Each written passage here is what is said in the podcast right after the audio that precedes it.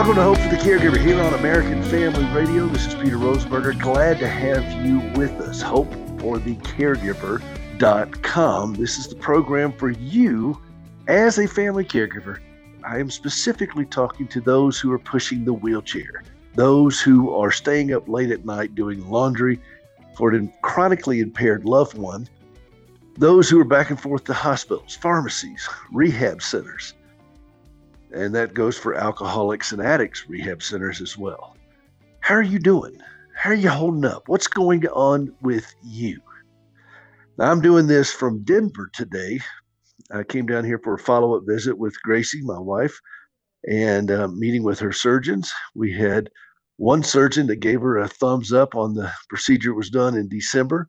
Yes, you have made progress, but we've got to fix something else. And that's part of what I wanted to talk about in my opening monologue with you all today. I had a guy one time was talking to me about his wife, and she had been sick with the flu. And he said the whole system shut down. And I said, What do you mean? He said, uh, well, I mean, laundry and taking care of the kids and, and meals. And, uh, you know, my work, I had to take off time from work and our physical relationship, the whole thing, everything just shut down. And I looked at him with, I, I'm being delicate. I looked at him with, well, I looked at him. All right, let's just say I looked at him and I said, Well, how long has she been sick? And he exasperatedly said, Four days. Well, I did the mental calculation and I'm well over 12,000 days of caring for a wife with severe medical challenges. And in a moment of uncharacteristic graciousness on my part, I said, bless your heart. and I I excused myself from the conversation because I really didn't trust myself to to not say anything else sarcastic, and that wouldn't have been helpful. I mean, his pain was real, and he was really struggling, and I I felt for him. I, I understand that, and I I I recognize that yes, a sickness can really interrupt the entire system. I, I kind of feel bad though the job description that his wife has, but that's not my circus and not my monkeys. But I, I will acknowledge that a sickness can interrupt the entire system. And, and with the flu, you can usually go back to, you know, a normal routine. But now as caregivers, you and I both know that um, there's no going back to a normal routine. We have to define normal in the midst of abnormal. And that's the way it is for us as caregivers. So it requires a great deal of flexibility. And you've often heard me say, Blessed are the flexible, for they shall not be bent out of shape. And that's not scripture, but it's actually it's, it's worth remembering. And, and there was an episode, and, and Gracie laughs when I remember this, like because I was actually telling her this yesterday, because we had to change plans really quickly. We came down here for Denver. I'm I'm actually doing this opening monologue on my phone. So that's why the audio sounds a little bit different. So thank you for your indulgence. But we were going to go back yesterday to Montana, and Gracie was feeling very poorly. Uh, snow was coming down heavily. They were canceling a bunch of flights, but I didn't get any kind of notification that ours was canceled. But she was struggling a bit. And so we ended up staying an extra day. I had to change planes. I had to, the hotel room we were in was already booked for last night, but they found another room for us and they moved us into that that was handicap accessible. So I had to move a room, change planes, uh, make sure that things were done back home when animals were fed, all those kinds of things. And, and it's that episode of Friends that they were trying to get that sofa up the staircase, and Ross kept yelling out, pivot, pivot, pivot, pivot. Do you ever feel like that's our life as caregivers? Pivot, pivot, pivot. We just constantly have to pivot and we we are required for to be flexible. I mean, otherwise we're going to make ourselves and others miserable. Been there, done that, got the t-shirt. And so as I was listening to this guy, I realized, you know, how fragile his ecosystem was. That is when his wife got sick for four days, his whole world was rocked. Well, what about your world as a caregiver? By all the the pivoting that you have to do as a caregiver. How do you handle that? What do you do? We got this news from this surgeon of what we're going to have to face, and I'll give more on this a little later. You know, we're going to have to change some plans. It's got to happen. Don't want it to happen. Gracie certainly doesn't want it to happen, but our options are thin. So you turn into the storm instead of trying to outrun it because we can't. It's exhausting to try to outrun a storm. So you turn into it and trust that God meets you in it. That's our life as caregivers. It takes a while to embrace that. I admit it took me a lot longer than it takes most. But here we are. What am I going to do? Am I going to just fight it? Am I going to scream, kick, fuss, throw my hands up and wail like that poor husband did? Or am I going to pivot and ask God for clarity of mind, wisdom, strength for today, bright hope for tomorrow, and deal with it? And that's where we are as caregivers. There's a great old song. Well, I say old, but Steve Winwood, just roll with it, baby. Just roll with it. And I, I love that line. Just roll with it. Because if we try to fight this, we're, we're going to hurt ourselves. How's your blood pressure as a caregiver? When's the last time you got it checked? How's your body doing? How are you doing? How, how's your weight? When's the last time you got a checkup on you? So, this is how we can prepare ourselves so that we can be flexible. If we are so bent and broken, overweight, struggling to breathe, all these things going on with us, we lose our elasticity. And as caregivers, we need to be elastic. How's your spiritual life? What are your views of God? Are you so rigid in thinking that God has to do it this way? Otherwise, you're not going to be at, at peace? How's that going to help you with your flexibility? Scripture is filled with so many places where God did the unexpected and dumbfounded people, bewildered. They didn't expect it. I mean, go back and look at from Abraham and, and, and Sarah said, You're going to have a baby. Well, Sarah kept getting older and she said, uh, This is not going to work. So I got an idea. I'm going to do this. And she didn't understand that God had a different plan. She wasn't open to what God was doing and to meeting God in it. And therefore, she ended up connecting Abraham up with Hagar, and then they made an Ishmael. As caregivers, I don't, I, I got to tell you, I don't want to make an Ishmael. I've, I've had my share of that. And I, I don't want to try to create something a, a mess that God has to redeem that. And so that requires a bit of elasticity in my heart where I'm open to see that God may be doing something different here. That I don't have to be so rigid that, oh, say, okay, God, I can only be at peace if Gracie's not having a surgery, or if Gracie's not in the hospital, or if this or this or this happens. Just roll with it and trust that He is already in it with you. This is Peter Rosenberger, and this is Hope for the Caregiver. We'll be right back.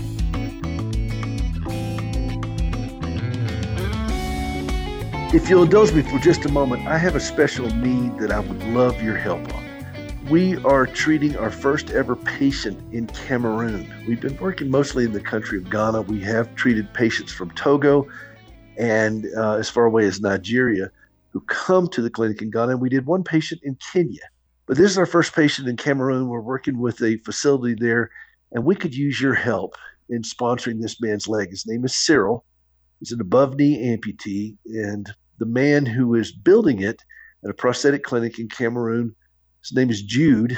And I, I read to him the scripture in Jude where it says, Now unto him who is able to keep you from falling. I said, You, you understand the origination of your name was a guy named Jude who wrote that wonderful passage in Scripture.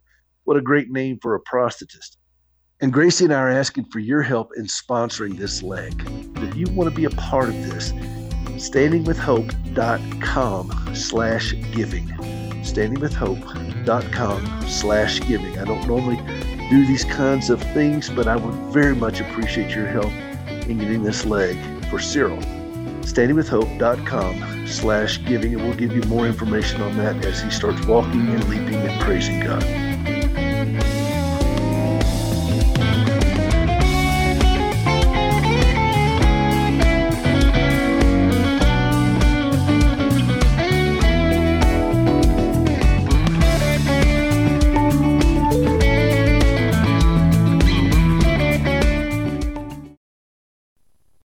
Live in a day when America's families are under attack like never before.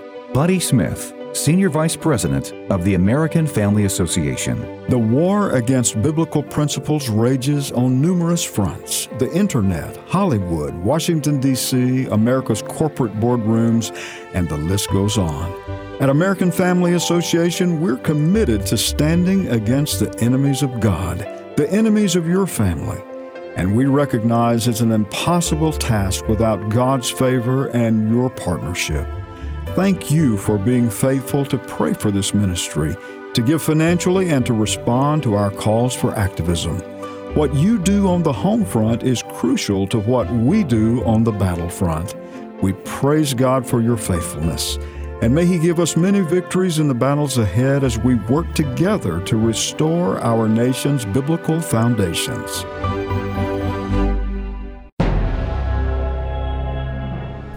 This is Frank Gaffney with the Secure Freedom Minute.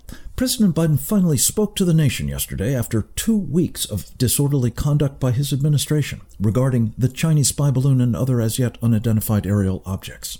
It wasn't very illuminating, other than to impress on us again that we are in competition with the Chinese Communist Party, ignoring the fact that the CCP is and has long been at war with America. That balloon's protracted focus on our intercontinental missile bases prompted our Committee on the Present Danger of China to convene a dramatic webinar yesterday. It examined whether the Chinese communists think they can fight and win a nuclear war with us. Unfortunately, they have been relentlessly preparing for decades to have such an option with a view, at a minimum, to coercing our surrender. What's needed is a crash effort to enhance deterrence, not more appeasing dialogue with our mortal enemy. This is Frank Gaffney.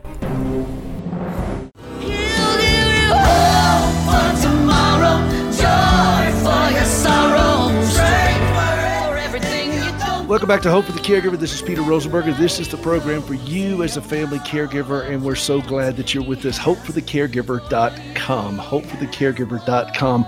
I have the opportunity to meet some very interesting people along our journey, and I'm always looking for ways to address a topic that affects so many of us as caregivers.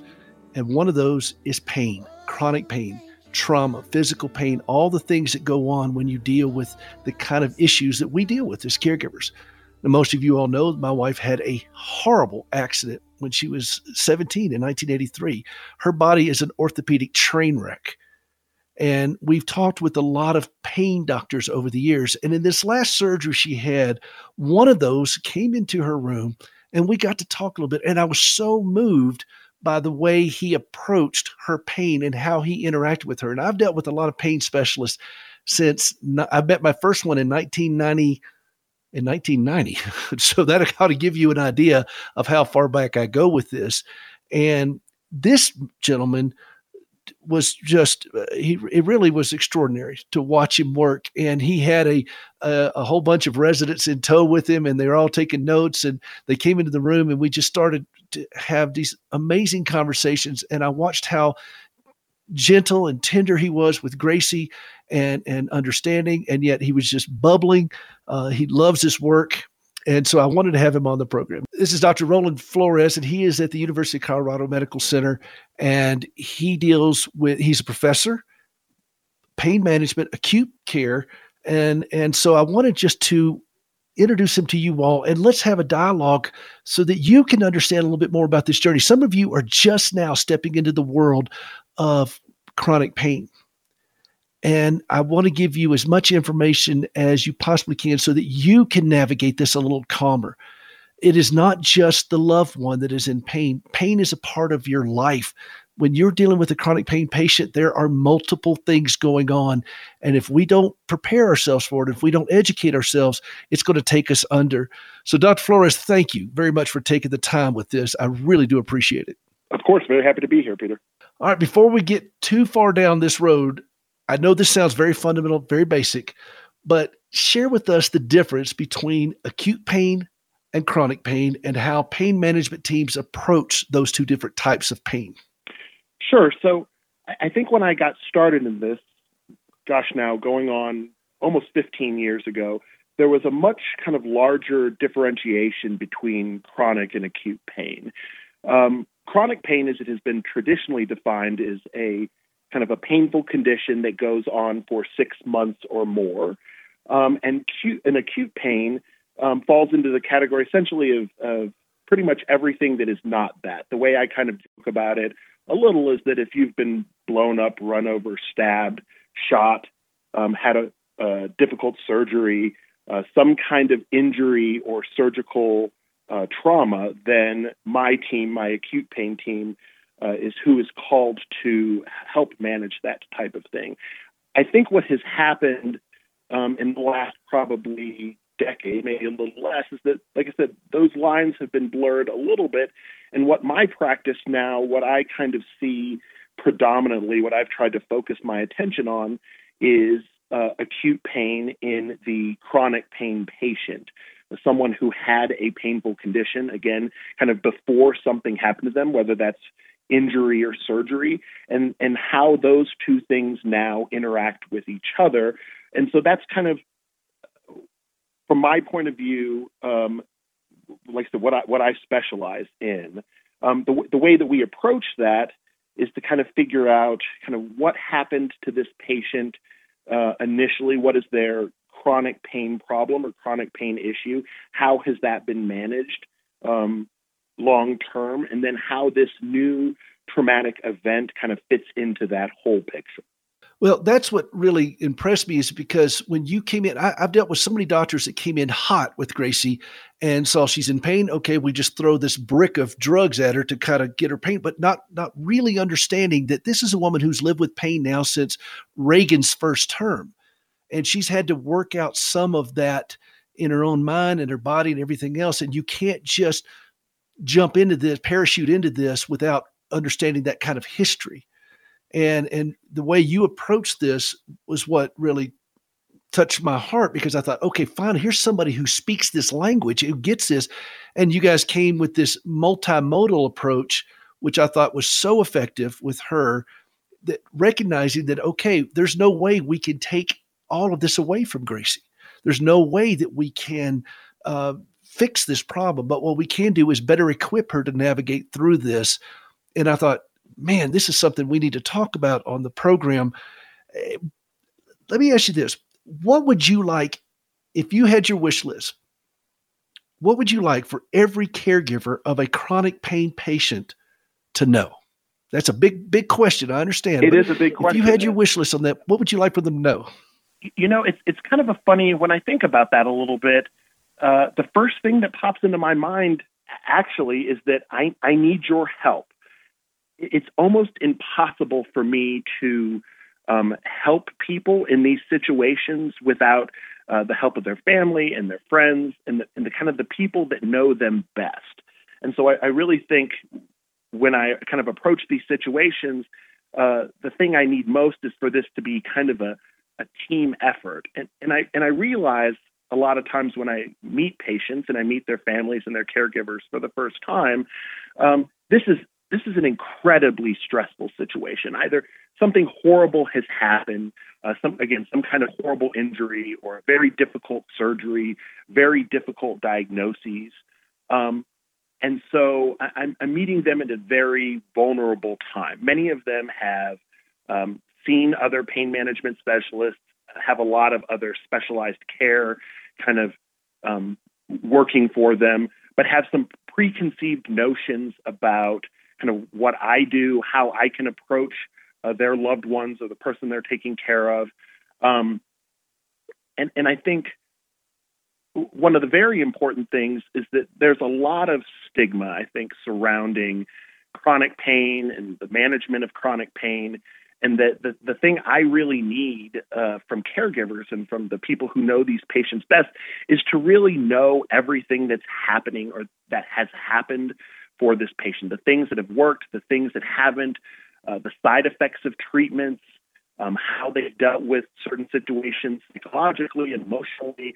And, and I think what I really want people to know is that um, I really want and need their help. I, I, it's impossible to um, best treat their loved ones if I don't know everything. And the only way that I can know everything is for us to all work together. this is so important. And you're right. We're so stressed about this situation. And I remember so many times when I would just go into a, a panic trying to get Gracie out of pain or talk to the doctor, put pressure on her, do this and this and this.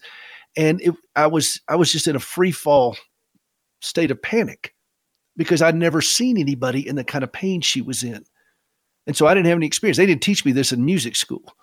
and so I had to learn, I had to slow down, slow my heart rate down a little bit and learn to speak a little bit more calmly and understand the process. We didn't get here overnight. We're not going to get out of this overnight. And we may not get out of it at all, but what we can do is get through it.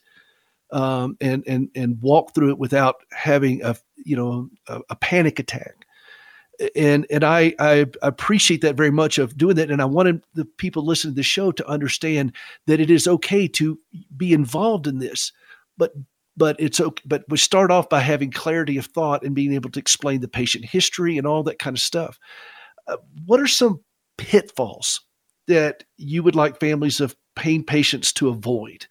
Uh, some some real danger areas for them. Sure. So I think the most probably the most difficult thing is when patients and their families come in with kind of preconceived notions, preconceived kind of um, a feeling of how things will have to go.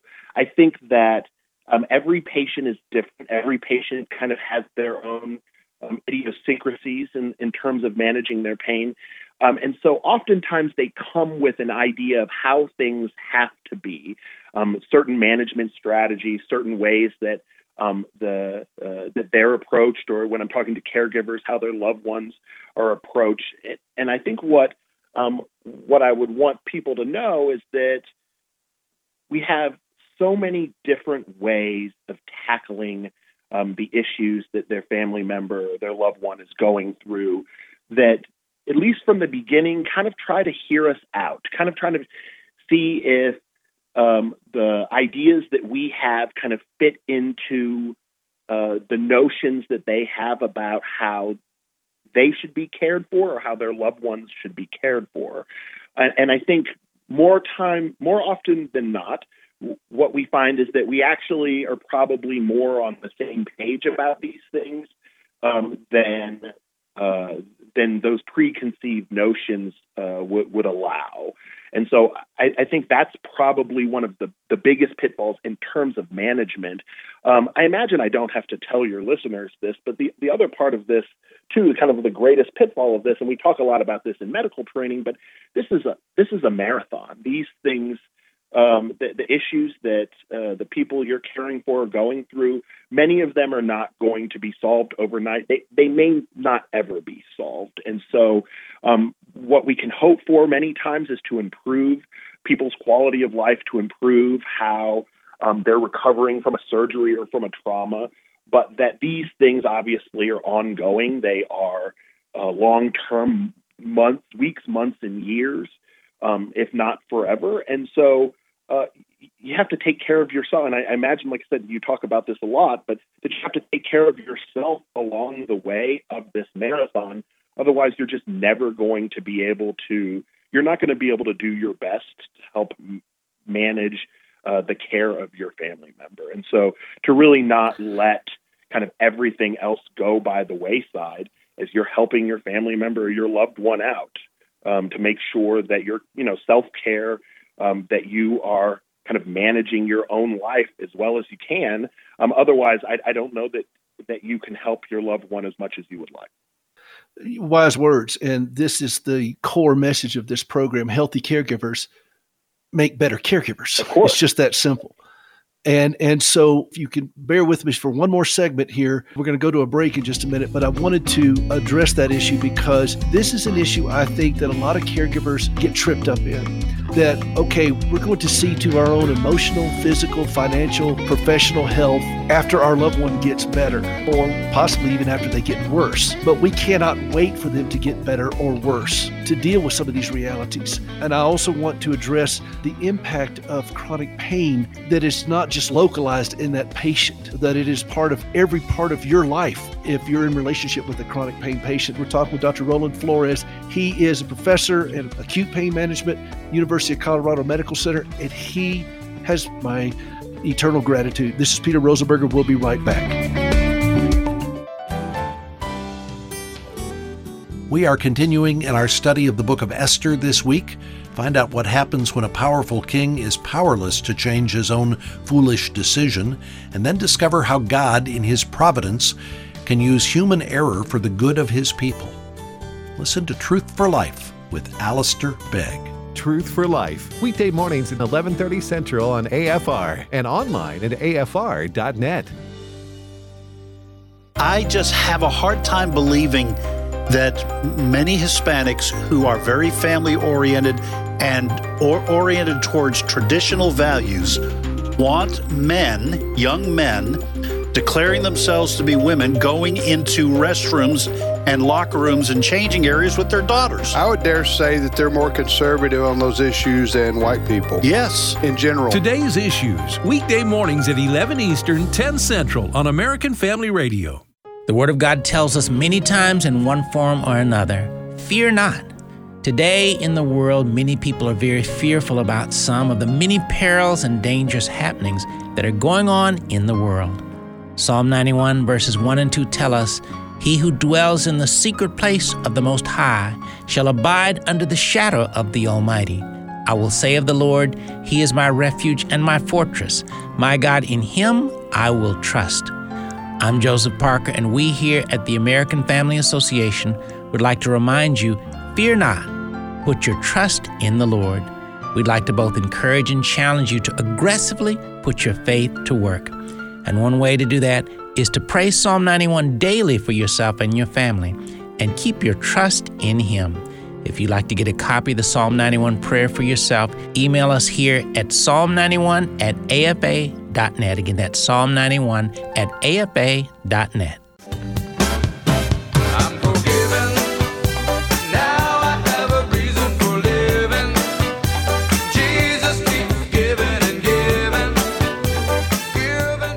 Welcome back to Hope for the Caregiver. This is Peter Rosenberger. This is the program for you as a family caregiver, hopeforthecaregiver.com. That is my wife with Russ Taff on her CD Resilient, and the man who is uh, been instrumental in helping her get back to that place. She's going to get back to singing in the studio. Is on the phone with me today is Dr. Ramon Flores. He's an acute pain specialist at the University of Colorado Medical Center. And uh, he's no longer treating Gracie in that because she's slowly transitioning now to the chronic pain component of what she's going to be doing. But uh, we met right after her surgery, and I was fascinated by his approach, by his enthusiasm. This is a hard field. Pain management is no easy place to go to as a physician because you're around very difficult things all day long. And you can't solve a lot of these things. You can help them, you can equip them, you can fortify them, you can ease them, but you can't solve it. You got to learn to, to work with very high stressful situations. And so I wanted to have this conversation with him today for your benefit so that you can hear from somebody who is at the top of his game of, of dealing with this very painful issue, difficult, difficult things to talk about with patients and their families. And yet, okay, how do we deal with this? Because as caregivers, this is our world. So, Dr. Flores, I just want to jump right back into something that you were addressing before the break about we caregivers learning to deal with this. And what discouraged me, and I and I've I've really been on a mission with this, is that for so many years, a lot of doctors threw so many opioids at Gracie trying to deal with her pain management. Turns out she didn't need as many as they gave her. She didn't need a fraction of that. She needed a different approach, which we've been working on for some time now. But they threw all this, and during that time, and I filled prescriptions. This will this will horrify you, but I filled prescriptions of seven figures worth of prescription opioids with her sure. over a period of time, and not one doctor, not one nurse, not one pharmacist ever said to me, "Hey, we're putting a lot of behavior altering chemicals into your wife's body. You might want to think of getting some help for yourself. And I and nobody ever said it. So I didn't know. Sure. And and it, it it caused me to go into a dark place as well. And so that's why I'm trying to introduce this concept as best as I can to to listeners, to people, to fellow caregivers to help understand. Okay, look, if you're treating somebody for chronic pain and there are any kind of behavior altering drugs, whether it's benzos, whether it's opioids, whatever, step back a little bit and seek out some places for yourself to get some help, some counseling, some support groups, recovery programs like Al Anon or whatever. It does whatever wherever you find people who are wrestling with something they can't control and learning to live with it peacefully, that's a good place for you to go find some help. And uh, are you seeing that with family members along your journey that, that, that they're they're themselves so torqued up that they can't hardly function very well? So it's a little difficult kind of to tease that out sometimes. Obviously, my, my attention is so focused on on the patient. I think, you know, you kind of hinted at something that I think is really important. Um, th- talking about kind of certain classes of medications and how they affect people psychologically and affect people emotionally. I think we have to really be cognizant of the fact that um, obviously people who are suffering from chronic pain and chronic debilitating pain um, have a high incidence of depression and anxiety that is related to and associated with uh, that pain and the suffering that's associated with that and that some sometimes these medications can complicate those issues sometimes people had some of those kinds of issues before what whatever caused their chronic pain and so i think no i, I don't see it that often um, in terms of kind of how family members are are helping themselves. But I I do see kind of and, and again I only get a brief snapshot of this, but I see what appears to be complicated relationships, and obviously we all have complicated relationships with each other. But um, you see some of the um, conflict is maybe too strong of a term, but kind of the interactions between people who um, oftentimes um, are both suffering in different ways. Uh, the patients are suffering because of injury and surgery and difficult diagnoses. And I think that caregivers are suffering from um, feelings of helplessness and hopelessness and um, watching their family members suffer, as, as you just explained, kind of in an almost unimaginable way. And I think that we again kind of do uh, ourselves and, and, and i think of myself as a caregiver um, but in a different kind of an emotionally different way. Um, we do ourselves uh, as caregivers a disservice when we ignore kind of how uh, these very difficult kind of uh, relationships can be um, for us to handle. And i think that those things can manifest as pathologies in, in our own lives um, that are completely separate from what's going on with those that we're caring for. And I think, like I said, we we ignore those problems to our to our detriment. Indeed, and uh, you mentioned something in the last block. I want to also touch base on.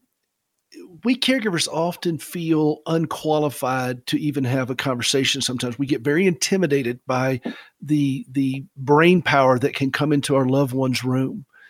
And it is. We don't speak the language. We're not scientists. We're just somebody who loves somebody who is hurt. And I have said for some time that we as caregivers need to um, recognize that we have what I call caregiver authority. I don't know the science of all the stuff that goes on with my wife, but I know her.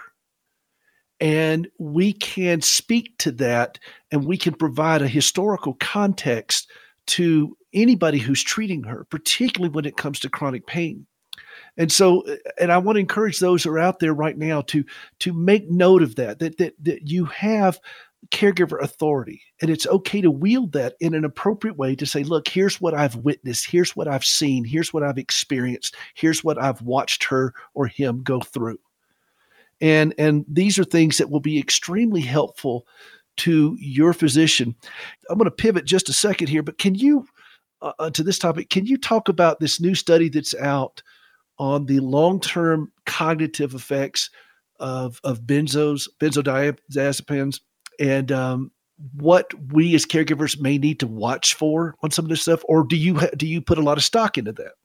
Uh, I, I, I don't know the um, the study that you're talking about specifically, but but I do think kind of the, the long term some of these kinds of medications, benzodiazepines, opioids, um, other classes of medications, they have effects that go beyond um, uh, pain management. And um, sometimes we talk about ways that, um, kind of in a technical way, we talk about it in an allostatic reset, but that you know patients who may take benzodiazepines for anxiety may find that later in in their treatment that they have more anxiety. That patients who um, take opioids for pain management may find that later on they have more pain, and and, and I think these are, um, are are difficult kind of side effects of incredibly important and useful medications, um,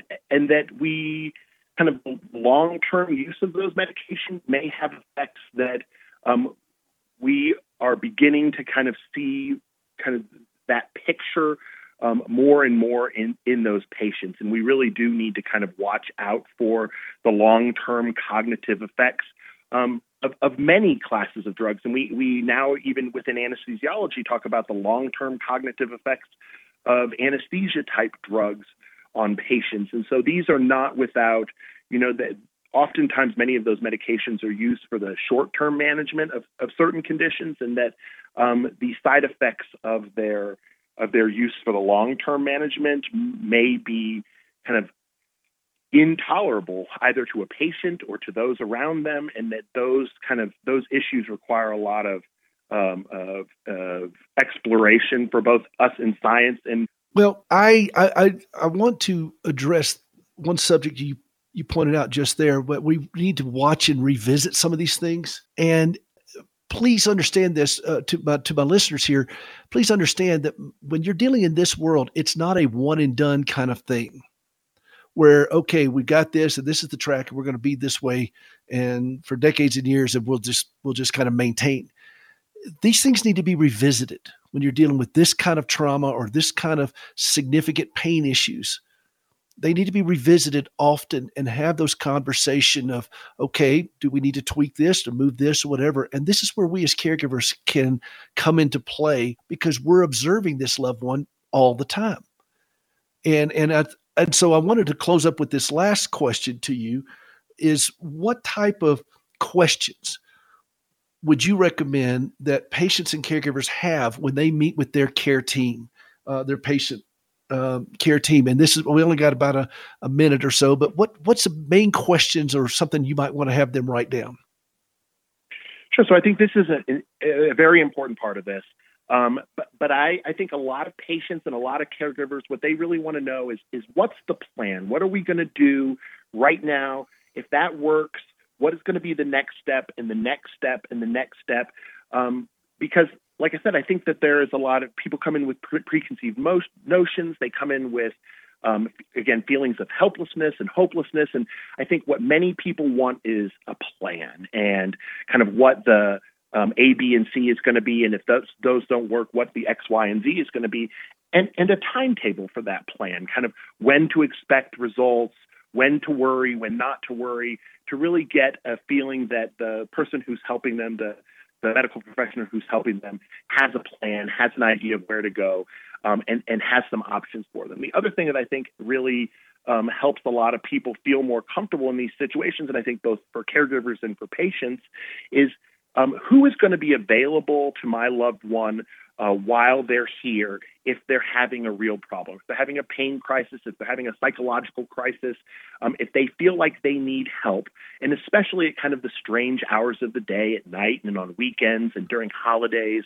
um, who is it who's going to be able to um, visit them, evaluate them, manage them, um, and, and what is the plan for that? I really think that when maybe we don't necessarily have all of the answers, but if we have a plan, we have options, we have possibilities, then some of that feeling of hopelessness, some of that feeling that um, no, no, one has heard them and, and, figured out kind of how to help manage them, maybe some of that um, anxiety can be assuaged for people, and I think that that's incredibly helpful.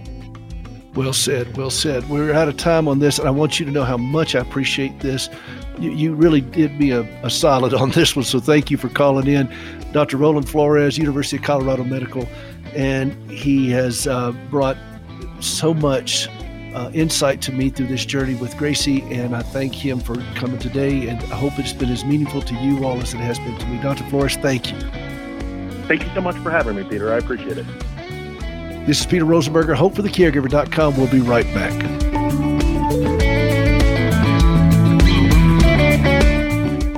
Hey, this is Peter Rosenberger. Have you ever helped somebody walk for the first time? I've had that privilege many times through our organization, Standing with Hope. When my wife Gracie gave up both of her legs following this horrible wreck that she had as a teenager, and she tried to save them for years, and it, it just wouldn't work out. And finally, she relinquished them and thought, "Wow, this is it. I mean, I don't have any legs anymore. What can God do with that?" And then she had this vision for using prosthetic limbs as a means of sharing the gospel, to put legs on our fellow amputees. And that's what we've been doing now since 2005 with Standing with Hope. We work in the West African country of Ghana, and you can be a part of that through supplies, through supporting team members, through supporting the work that we're doing over there. You could designate a limb. There's all kinds of ways that you could be a part of giving the gift that keeps on walking at standingwithhope.com. Would you take a moment to go out to standingwithhope.com and see how you can give they go walking and leaping and praising God. You can be a part of that at standingwithhope.com.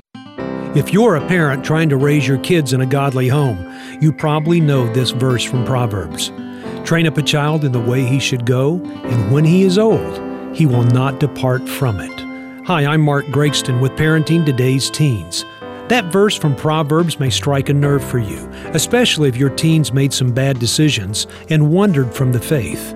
But it wasn't given as an indictment of parents and their effectiveness. No, it's an encouragement for parents to be intentional about spiritual things. Build godly principles and precepts into your kids' lives, and God will be faithful to care for your kids. Train up a child in the way he should go and when he is old, he will not depart from it. Parenting teens isn't for the faint of heart. Want more help from Mark Gregston? Check out his latest resources online at parentingtodaysteens.org.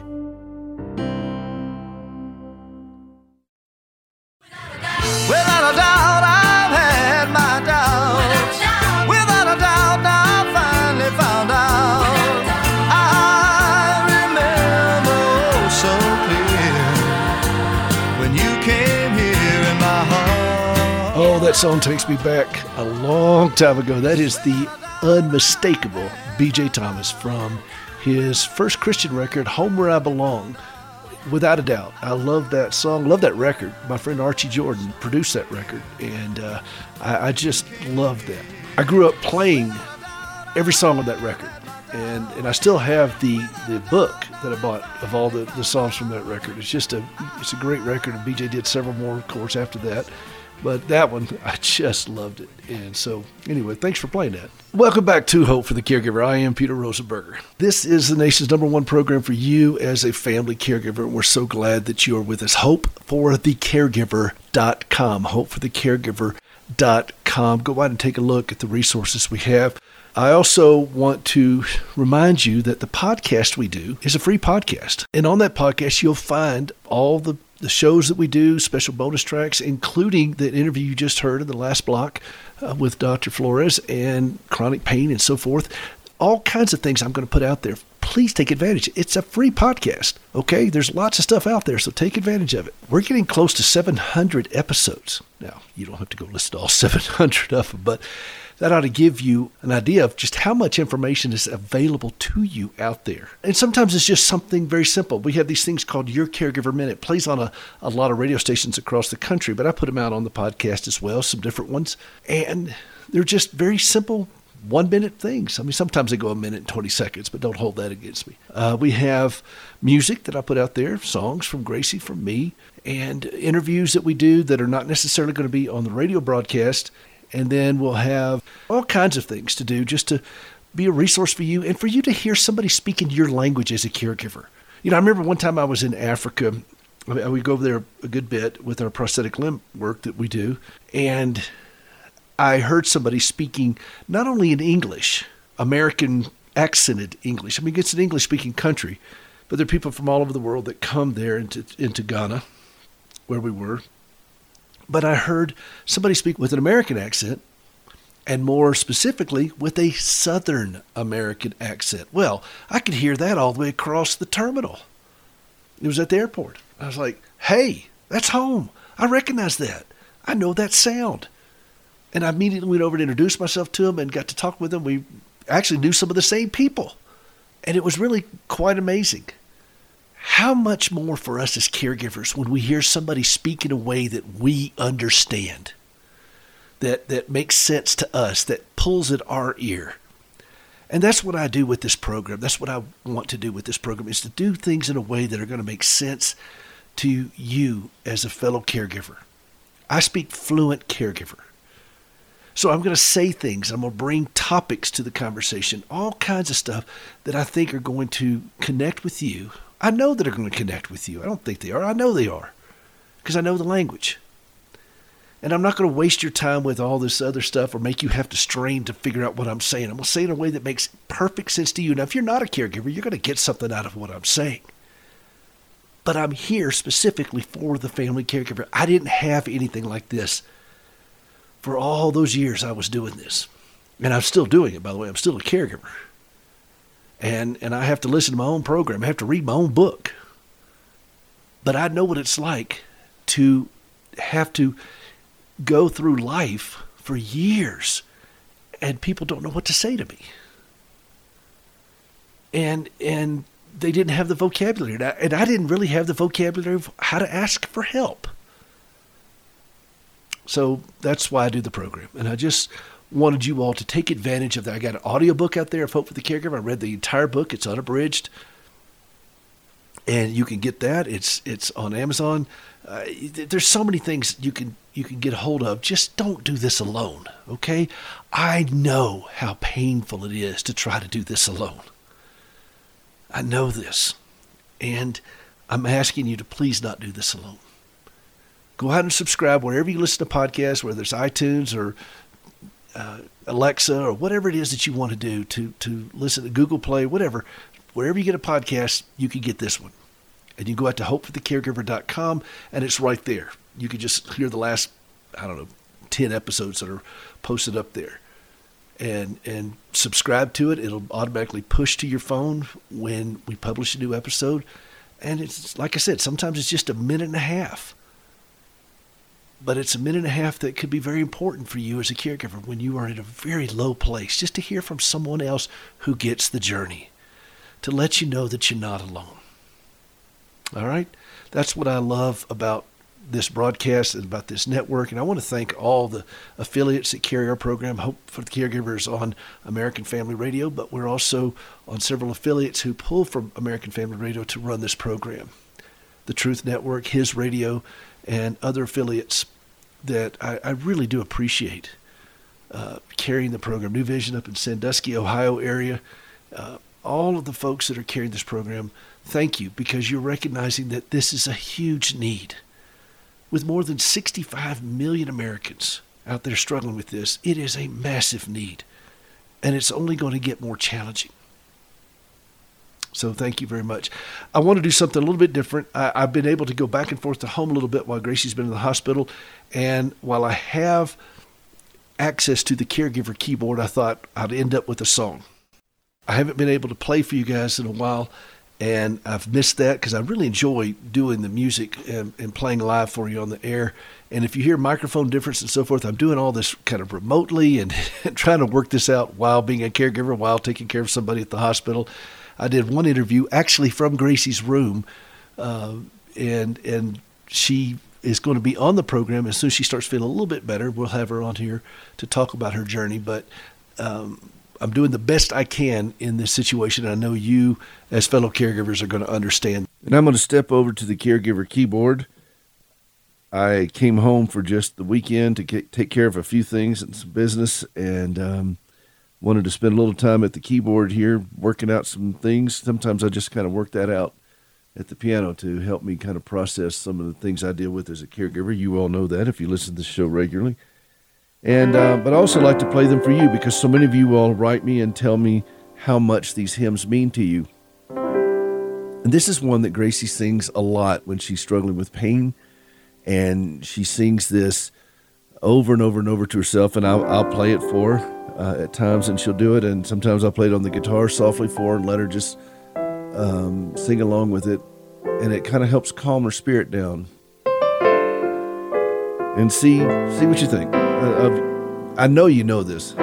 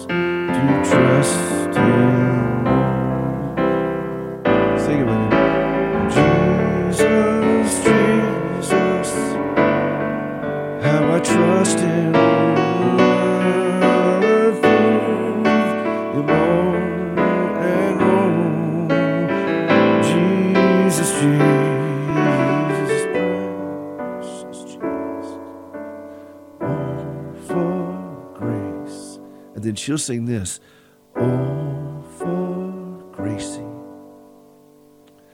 Oh, for grace. Oh, for Peter to trust you. I just love these old hymns.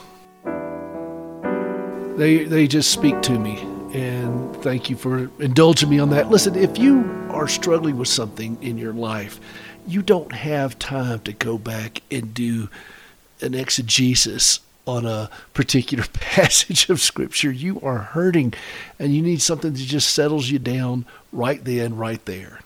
And that's what these hymns do. That's what it does for Gracie. I've, I can not tell you how many times I've walked in on her and she's struggling. She's in so much pain and she's just, eh, you know, Jesus, Jesus, how I trust him and how listen this how I've proved him over and over.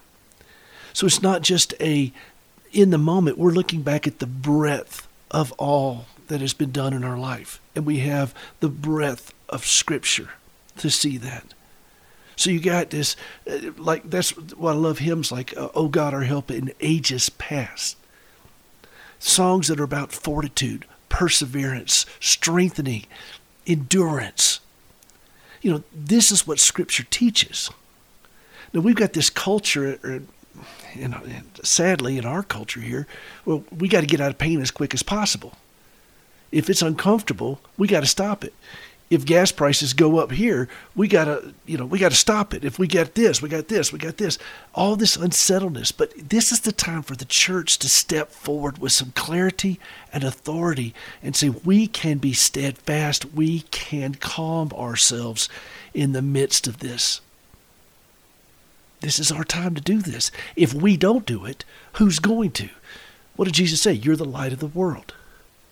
You're the salt of the earth. Let your light so shine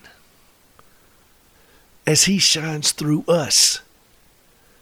And we're not exempt from painful things. See, that's the, the fallacy we've had. You know, people say, well, look at what God allowed you to go through. Look at, look at what your life is like. Our life is hard. My life is hard. Your life is hard. Gracie's life is brutal. And yet, if we can trust God in this, and if we can find calmness and peace and strength and endurance in this, what does that say to the world? You know, people mistakenly think they want an escape hatch, but what they really desire is peace. Jesus, Jesus, how I trust Him, how I proved Him oh, over and over. That's the whole point. We got to wrap it up. This is Hope for the Caregiver. This is Peter Rosenberger, hopeforthecaregiver.com. We'll see you next time.